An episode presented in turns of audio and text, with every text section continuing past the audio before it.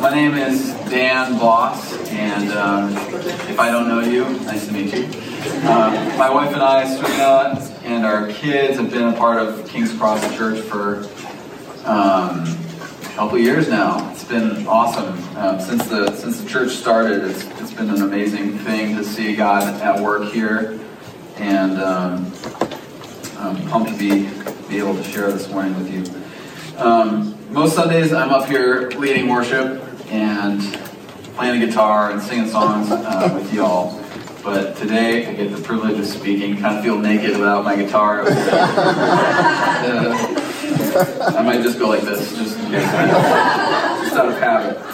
Um, so, as, as Obed mentioned, this this month of August, we're kind of walking through some of the different kind of um, values of our church. We want our church to be gospel centered. We want our church to, um, to be a praying church and a community of caring for, for one another and for the world around us. And this morning, I get the uh, privilege of talking about um, worship and what it means for us to, to be a worshiping church. Um, so I want to look at kind of what it means that we come together each week that we um, that we sing songs, that we pray, that we read the scripture and we preach, and um, how this forms us. Um, a lot of times we think of worship as just like the music portion of our service, but it's actually a much bigger thing than that. Um, music is a great avenue for us to use to worship God, but it's not um, it's not like the definition of, of worship. It's not just the music. Um, the goal of the Christian life is that our whole lives are lived as worship to God. You've probably heard that phrase, a lifestyle of worship. Kind of a, a trendy phrase to say, but um, that's really true. Um, we are made to worship. We're all made uh, in God's image, and we're made to worship something greater than ourselves. People don't think about it uh, much, but um, we worship something. You know, everybody out in the world is going to worship something. And if you go to any sporting event, any concert, any movie theater, you'll find people striving and looking for something to worship. And um, we as Christians know that we are created for this desire in us. And um, I love this quote by St. Augustine. It says, and you, maybe you've heard this before, we've, we've said it here before in worship, but it says, you have made us for yourself, O Lord, and our hearts are restless until they find their rest in you. As Christians, we know that God has created us and He's called us to a life of worshiping Him, and it's only in Him that we will find our true fulfillment. So, this morning I want to offer a few visions of what worship should be centered on and how it should look and feel both corporately on Sunday mornings and in the context of our, our weekly kind of daily routines. I'm going to be looking at a few different scriptures, but um, mainly focusing on Revelation uh, chapter 7, 9 through 17. So um, I'd like to pray as we begin, and then I want to invite you to just keep your eyes closed after the prayer. I'm going to read that scripture in Revelation 7. It's a pretty incredible passage with a kind of uh, an image of what is happening in heaven right now. So I invite you to uh, pray and then just keep your eyes closed and try to imagine what is happening in this scene. Let's pray. Lord, as we open your word today, I pray that you would speak, that you give us ears to hear and you give us eyes to see. I pray that you would uh, be a lamp to our feet, that you would lead and guide us in this place today. And I pray that my words would be pleasing to you and that the meditations of our hearts would be um, would, would help us grow this morning. We love you, Jesus, and we thank you for all you've done. And hear these words from Revelation 7, 9 through 17. After this I looked, and there before me was a great multitude that no one could count, from every nation, tribe, people, and language, standing before the throne and before the Lamb. They were wearing white, white robes and were holding palm branches in their hands. And they cried out in a loud voice Salvation belongs to our God, who sits on the throne, and to the Lamb. All the angels were standing around the throne and around the elders and the four living creatures. They fell down on their faces before the throne and they worshiped God, saying, Amen. Praise and glory and wisdom and thanks and honor and power and strength be to our God forever and ever. Amen. One of the elders asked me, These in white robes, who are they and where did they come from? I answered, Sir, you know. And he said, These are they who have come out of the great tribulation. They have washed their robes and made them white in the blood of the Lamb. Therefore, they are before the throne of God, and they serve him day and night in his temple. And he who sits on the throne will shelter them with his presence. Never again will they hunger, and never again will they thirst. The sun will not beat down on them, nor, the, nor any scorching heat. For the Lamb at the center of the throne will be their shepherd. He will lead them to springs of living water, and God will wipe away every tear from their eyes. All right, you can open your eyes. It's a pretty amazing picture, kind of awe inspiring in a way. And what we just saw there was what John, the author of the book of Revelation, witnessed in a vision um, while he was on the island of Patmos. For many, um, for anyone who's read the book of Revelation, you might be thinking, wow, that's a pretty weird place to start uh, your sermon career as a preacher. Uh, Revelation does get pretty interesting. Um, there's a lot of images and visions in this book that are difficult even for Bible scholars to understand and interpret correctly. But interestingly, in chapter 7, this image of worship is probably you know, sung in, in more songs than most all the all the other scriptures, you know, along with the book of Psalms, this chapter um, in Revelation has inspired a lot of different hymns and songs that we sing. Um, so if you don't have a Bible, um, we have some over here, but maybe just um, open up your Bible to, to, Revelation chapter 7. We'll kind of be walking through that this morning. And um, I know that we have some, some little uh, uh, sermon note sheets there too that we're excited about doing. So take some notes if you want. But this morning I want us to focus on three different aspects of worship worship as refuge, as relationship, and revival. My three points right there. The three R's, alliteration, you're going to remember that. Refuge, relationship, and revival. So, first, looking at how worship is a refuge, um, let me give a little background to the book of Revelation. The author of Revelation is a man named John. Um, it's unknown whether this is the same John um, who was listed as, as a disciple and uh, the author of the Gospel of John, but regardless, um, he was thought to be banished to the island of Patmos by the Roman Empire. And it was a common practice if you're practicing prophecy especially with political overtones or a threat to Rome, that they would kind of kick you out. And Revelation was written um, late in the first century, and this was a time in the church history where there was a lot of persecution, there was a lot of um, hostility towards Christianity and to Christians um, at that time. The martyrs were giving their lives for professing their faith in Christ, and the churches were under attack. So, in the midst of this, John gives this vision and he addresses the whole book of Revelation to the seven churches in Asia.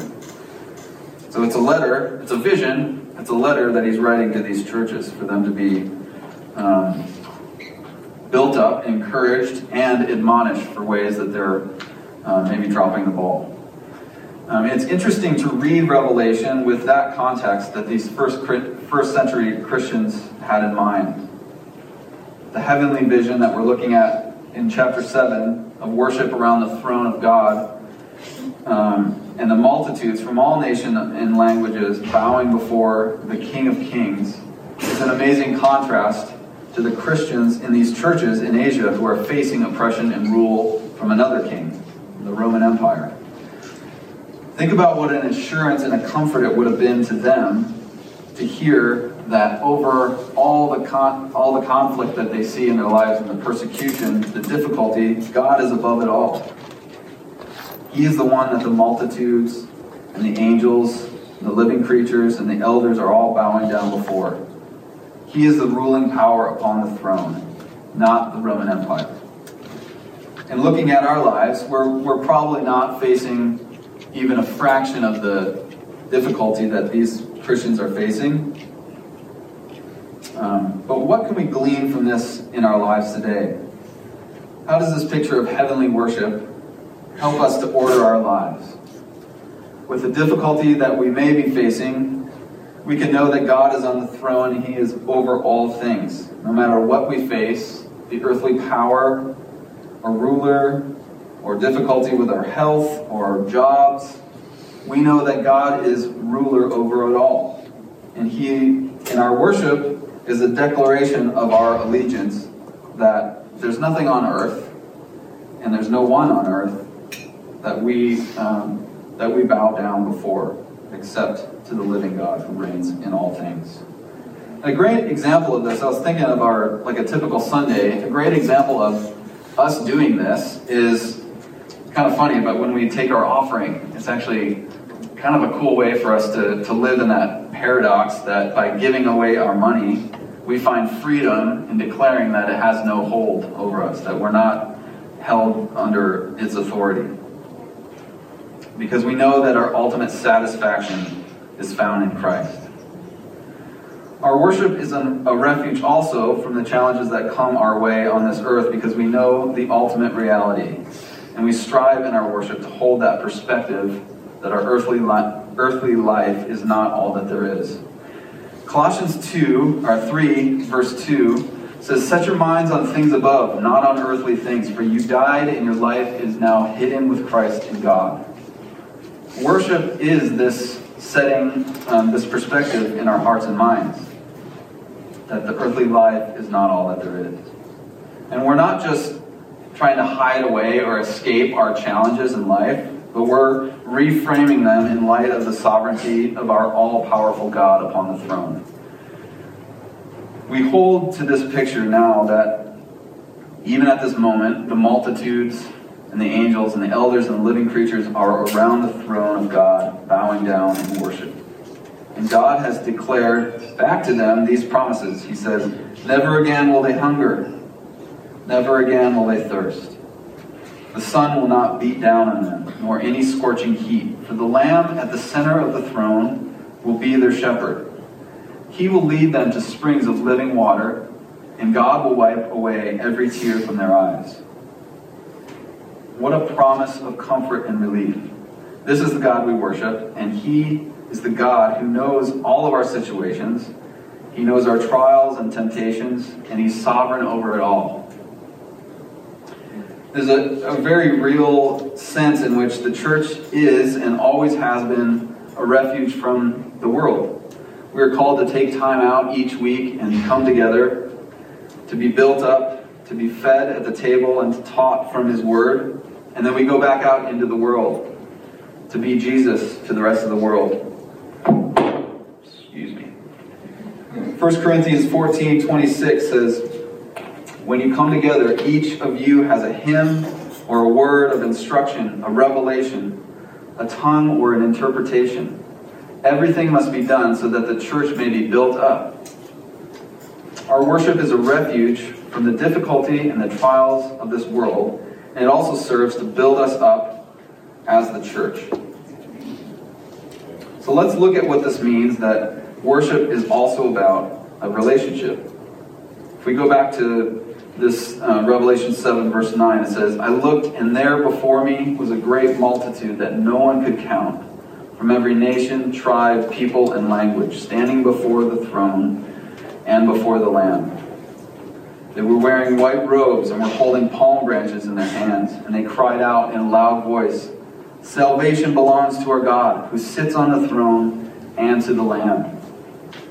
All the angels were standing around the throne and the, around the elders and the four living creatures, and they fell down on their faces before the throne, and they worshiped God, saying, Amen.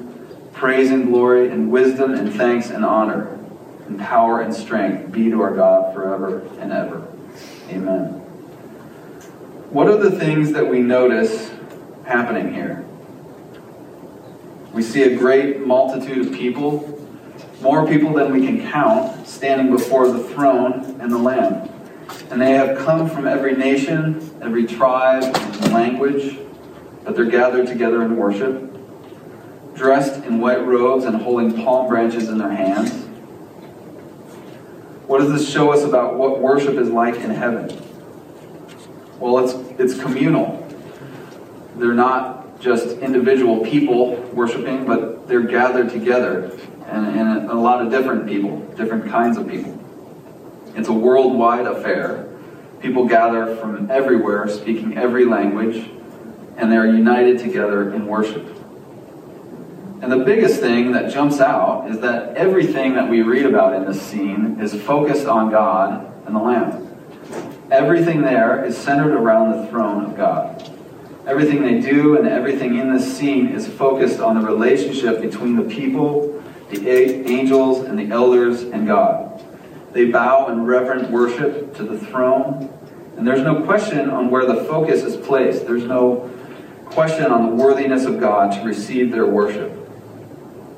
All their actions and words have the sole purpose of glorifying God. John Piper uh, speaks about how our view of God needs to kind of hold this same perspective that we see in this, in this heavenly scene. He says, until God becomes dominant in our thinking and in our feeling, until he becomes the blazing sun at the center of the solar system of our daily lives, until he becomes the Mount Everest among the foothills of little concerns with this world, until he rests upon our souls and our churches with 10,000 times more weight than politics and church growth. Until then, all of our talk about his glory or as worship or singing will just be more human engineering of religion, of which the world needs no more. We need a large view of who God is and what He has done in order to understand our relationship to Him and our need to worship Him with all that we are. We need to grasp in our heart of hearts that the God who existed before all time, before anything came into being, before the foundations of the earth were laid, is the God that we worship. He's not dependent on anything else for his being. Again, John Piper goes on. He says, God does whatever he pleases. And it is always right, it is always beautiful, and always in accord with truth. There are no constraints on him from the outside that could hinder him in doing anything he pleases. All the universe is, by comparison to God, as nothing, as an echo to a thunderclap, as a bubble to the ocean. All that we see and all that we are amazed by in this world and in the galaxy is, by comparison, nothing to God. So, our relationship to this all powerful God is not contingent on anything we could do or say, but only on God and the lamb that was slain. It's so easy when we come to worship to, to think about our needs and to think about how we're feeling and our situation in life. And some of that is good. We want to bring all that we are to God in our worship. But it always needs us needs to lead us back to God and His goodness. There's actually something that's it's difficult for me as a worship leader sometimes to, to lead worship, and I'm thinking about the songs and how things are coming together with the band and what's coming next in the service. And instead, I lose sight of what what I'm here to do, what we're doing together. We're worshiping God. We're focused on Him. We can so easily shift our thinking to thinking that we become the audience in our worship. That we need to be filled up and encouraged and taught. And we need to remember that God is the audience and a recipient of our worship. We are filled up and encouraged and taught, yes, but that happens when we understand rightly who we are in relationship to God. And we seek first to give God the glory that He is due. First and foremost, we need to recognize our world, our worship is about God, giving glory to, to Him. So we hear, hear that, that phrase thrown around a lot in, in church giving God glory or, or talking a lot about God's glory. But what are we actually saying? John Piper um, defines God's glory as his greatness, his beauty, and his worth on display. He says his greatness is referring to his scope, the extent, and the grandeur. His beauty referring to the perfections of all his attributes and the infinite harmony of their interrelationships. And his worth is referring to the fact that he is a treasure more precious and more valuable, more to be desired than anything or anyone else in the universe. He continues God's ultimate, all encompassing goal in creation and redemption and consummation is that His glory may be known and admired and enjoyed, that He be glorified in all that happens.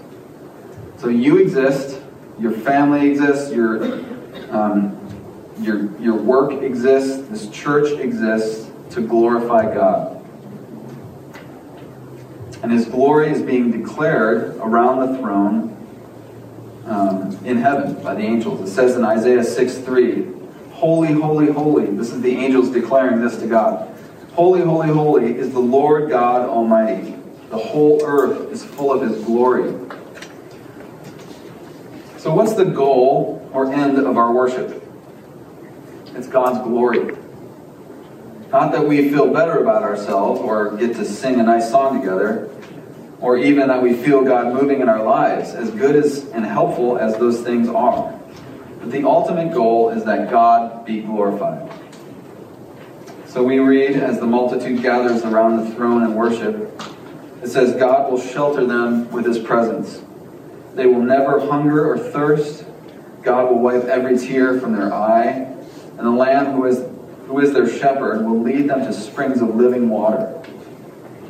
Interestingly, this uh, phrase, living water, is a metaphor that we read um, multiple other places in Scripture, but one of the only times Jesus speaks directly about worship while he is here on earth, um, he mentions living water also, and it's with the Samaritan woman at the well.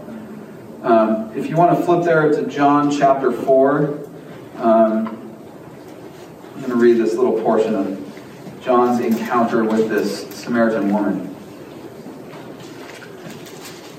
Everyone who drinks this water, and this is Jesus talking, everyone who drinks this water will be thirsty again. He's referring to the water in the well. But whoever drinks the water I give them will never thirst. Indeed, the water I give them will become in them a spring of water welling up to eternal life. And then in verse 20, the woman responds, Our ancestors, our ancestors worshipped on this mountain, but you Jews claim that the place where we must worship is in Jerusalem. Verse 21, Woman, Jesus replied, Believe me, a time is coming when you will worship the Father neither on this mountain nor in Jerusalem. You Samaritans worship what you do not know. We worship what we do know, for salvation is from the Jews. Yet a time is coming and has now come when the true worshippers will worship the Father in spirit and in truth. For they are the kind of worshippers that the Father seeks. God is spirit, and his worshippers must worship in spirit and in truth. Jesus in his encounter with this woman tells us about what worship is all about. It's one of the only times he speaks directly about worship, and he says that location doesn't matter as much as the manner in which you come to worship. True worshipers must worship the, the Father in spirit and in truth. So, what does that mean? What does that mean for us today? We must worship God in the Spirit. We must be open to the movement of the Spirit and being led by the Spirit in our worship. And in truth, we must know and strive to understand the God that we are bowing down before. Um, in a conversation I had recently with a friend of mine, he said, one of the biggest hindrances he sees to our, our worship is the lack of expectation of God to move. Mm-hmm. And we usually get just what we're looking for. When we come to worship, we are coming in any expectation of God. Are, are we coming with any expectation of God moving or speaking to us? Do we spend any time getting our trying to get our hearts and minds ready for worship? And when we perceive rightly what worship in heaven is like, it propels us to worship with that same reverence and awe that the multitudes of people and angels and elders and living creatures had before the throne. When those who are in the presence of the living God fall down on their faces in worship, it begs the question why don't we feel like that when we come and we worship? It's more of our perspective that just needs to shift. Are we simply just distracted or unfocused, not expecting anything when we come to worship? What would it be like if we held that picture of worship from the heaven um, in our minds as we worship? How would that change our perspective on what worship is? What if we grasp the fact that we are, in a sense, part of the redeemed multitude from every nation, language, worshiping God before the throne, even as we gather together as his body on earth? So I want to talk about um, the last point that worship is a revival. Um, several years ago, Serena and I had an opportunity of helping to lead a, a short-term mission trip with us with some kids from uh, our church in Santa Barbara over to Nairobi, Kenya. We were working at an orphanage there, and um, I think there was about 15 students that we took. And uh, while we were there, we got an opportunity to go to a, um, a church that met at a large outdoor uh, stadium there. It was a, um, it seemed like maybe it was kind of a, a, an old stadium that had not been in use for a while. There was nothing special about the place. Um, we were probably the only white people there, and um, but we felt utterly welcomed by the people around us. There was nothing special about the music. They sang a lot of Hillsong songs, I remember. There were no lights. The sound was mediocre. And but as the service began, People sang and cried out to God in worship, and the Spirit moved as I've only felt a few times in my life. Mm. It was genuine and authentic. These people came to church to be with Jesus. They didn't come there for any other reason. It was obvious. They were not there for the coffee or the donuts or to meet with their friends. I remember the absolute desperation with which these people these people came to worship. There were prayers for food, for the money that they needed for that week ahead. They recited scripture from memory as a church. And even their announcements were worshipful. It was, it was really funny. Like, I didn't even realize the announcements were happening. They were like singing through these things that God was to do this week, and it was just awesome. But I saw these people cry out in desperation because they had nothing else to fall back on. I was amazed and inspired. And we were on a mission trip there to share God's love with these people. And I reflected on this worship service. Uh, what is the goal of a mission trip? What is the goal of missions? There's a, there's a family in our church that has just gone to Indonesia um, to, to be a witness to Jesus there. But what is the goal of them being there? The goal is worship. Worship is the end goal to missions, that those who might not know Jesus may come to know him and worship him. So after my trip to Kenya, I really struggled coming back to the U.S. and feeling just this apathy and complacency in my own life. When I came to worship, it was mostly out of obligation and being tired and not expecting much of anything. But this vision of what worship is, in it's like in a, in a purer form, I guess, was was a motivating thing for me. Just like this picture of worship in Revelation. That we need to come with a right perspective on what it is we're actually doing. We need to come with a desperation that we have we have nothing besides um, what God has given us. Here's another story about someone coming to, to Jesus in desperation. This is Luke 7, 36 through 50, if you want to turn there. When one of the Pharisees invited Jesus to have dinner with him, he went to the Pharisee's house and reclined at the table. And a woman in that town who lived a sinful life learned that Jesus was eating at the Pharisee's house. So she came there with an alabaster jar of perfume. As she stood behind him at his feet, weeping, she began to wet his feet with her tears. Then she wiped them with her hair, kissed them, and poured perfume on them. When the Pharisees who had invited him saw this, he said to himself, If this man were a prophet, he would know um, who it is that is touching him and what kind of woman she is, that she is a sinner. And Jesus answered him, Simon, I have something to tell you. Teacher, tell me, he said. Two people owed money to a certain moneylender. One owed him 500 denarii and the other 50. Neither of them had the money to pay him back, so he forgave the debts of both. Now, which of them will love him more? Simon replied, I suppose the one who had the bigger debt forgiven. You have judged correctly, Jesus said. And when he turned toward the woman, then he turned toward the woman and said to Simon, Do you see this woman? I came into your house, you did not give me water for my feet, but she wet my feet with her tears and wiped them with her hair. You did not give me a kiss, but this woman, from the time I entered, has not stopped kissing my feet. You did not put oil on my head, but she has poured perfume on my feet. Therefore, I tell you, her many sins have been forgiven, as her great love has shown. But whoever has been forgiven little loves little. Then Jesus said to her, Your sins are forgiven.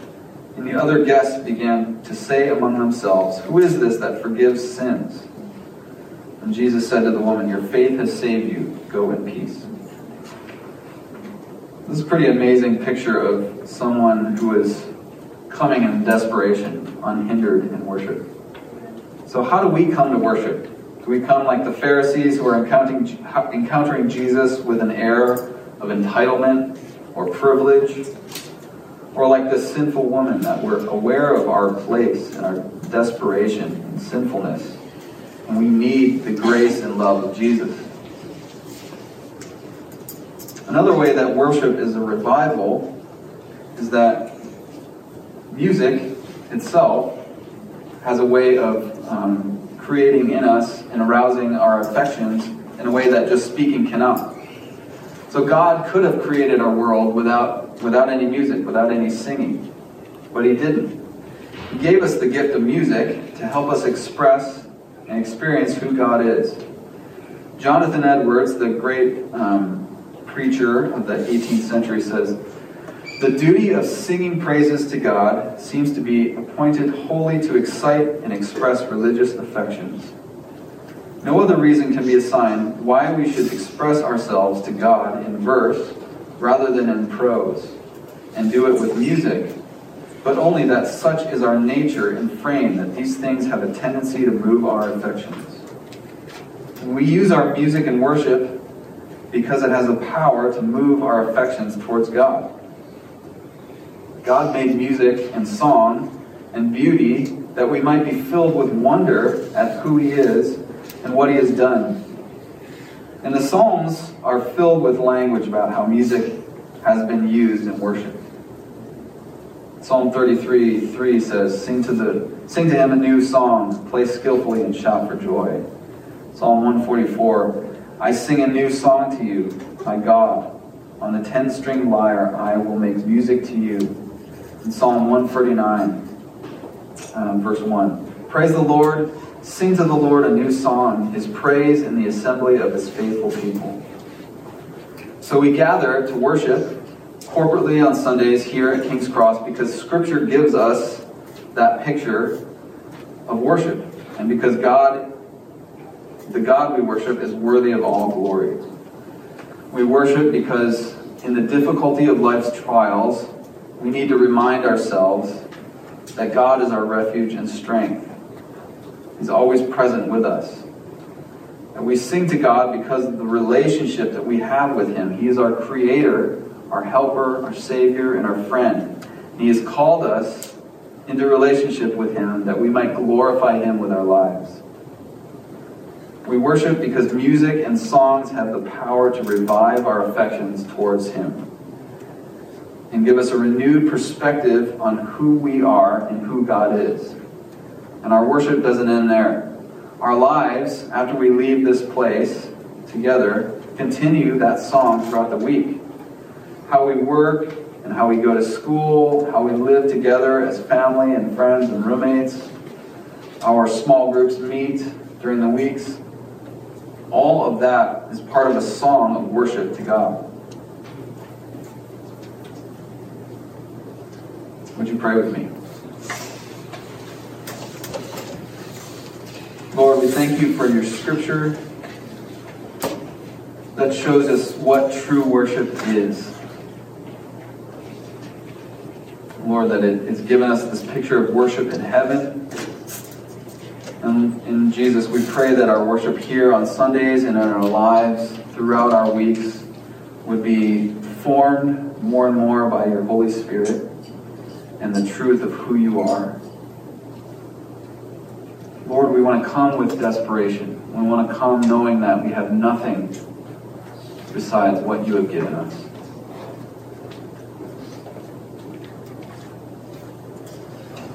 We pray this in your name, Jesus. Amen. As the as the team is going to lead us um, in some more songs, I want to invite you to just contemplate the both the ways that you need reviving in your life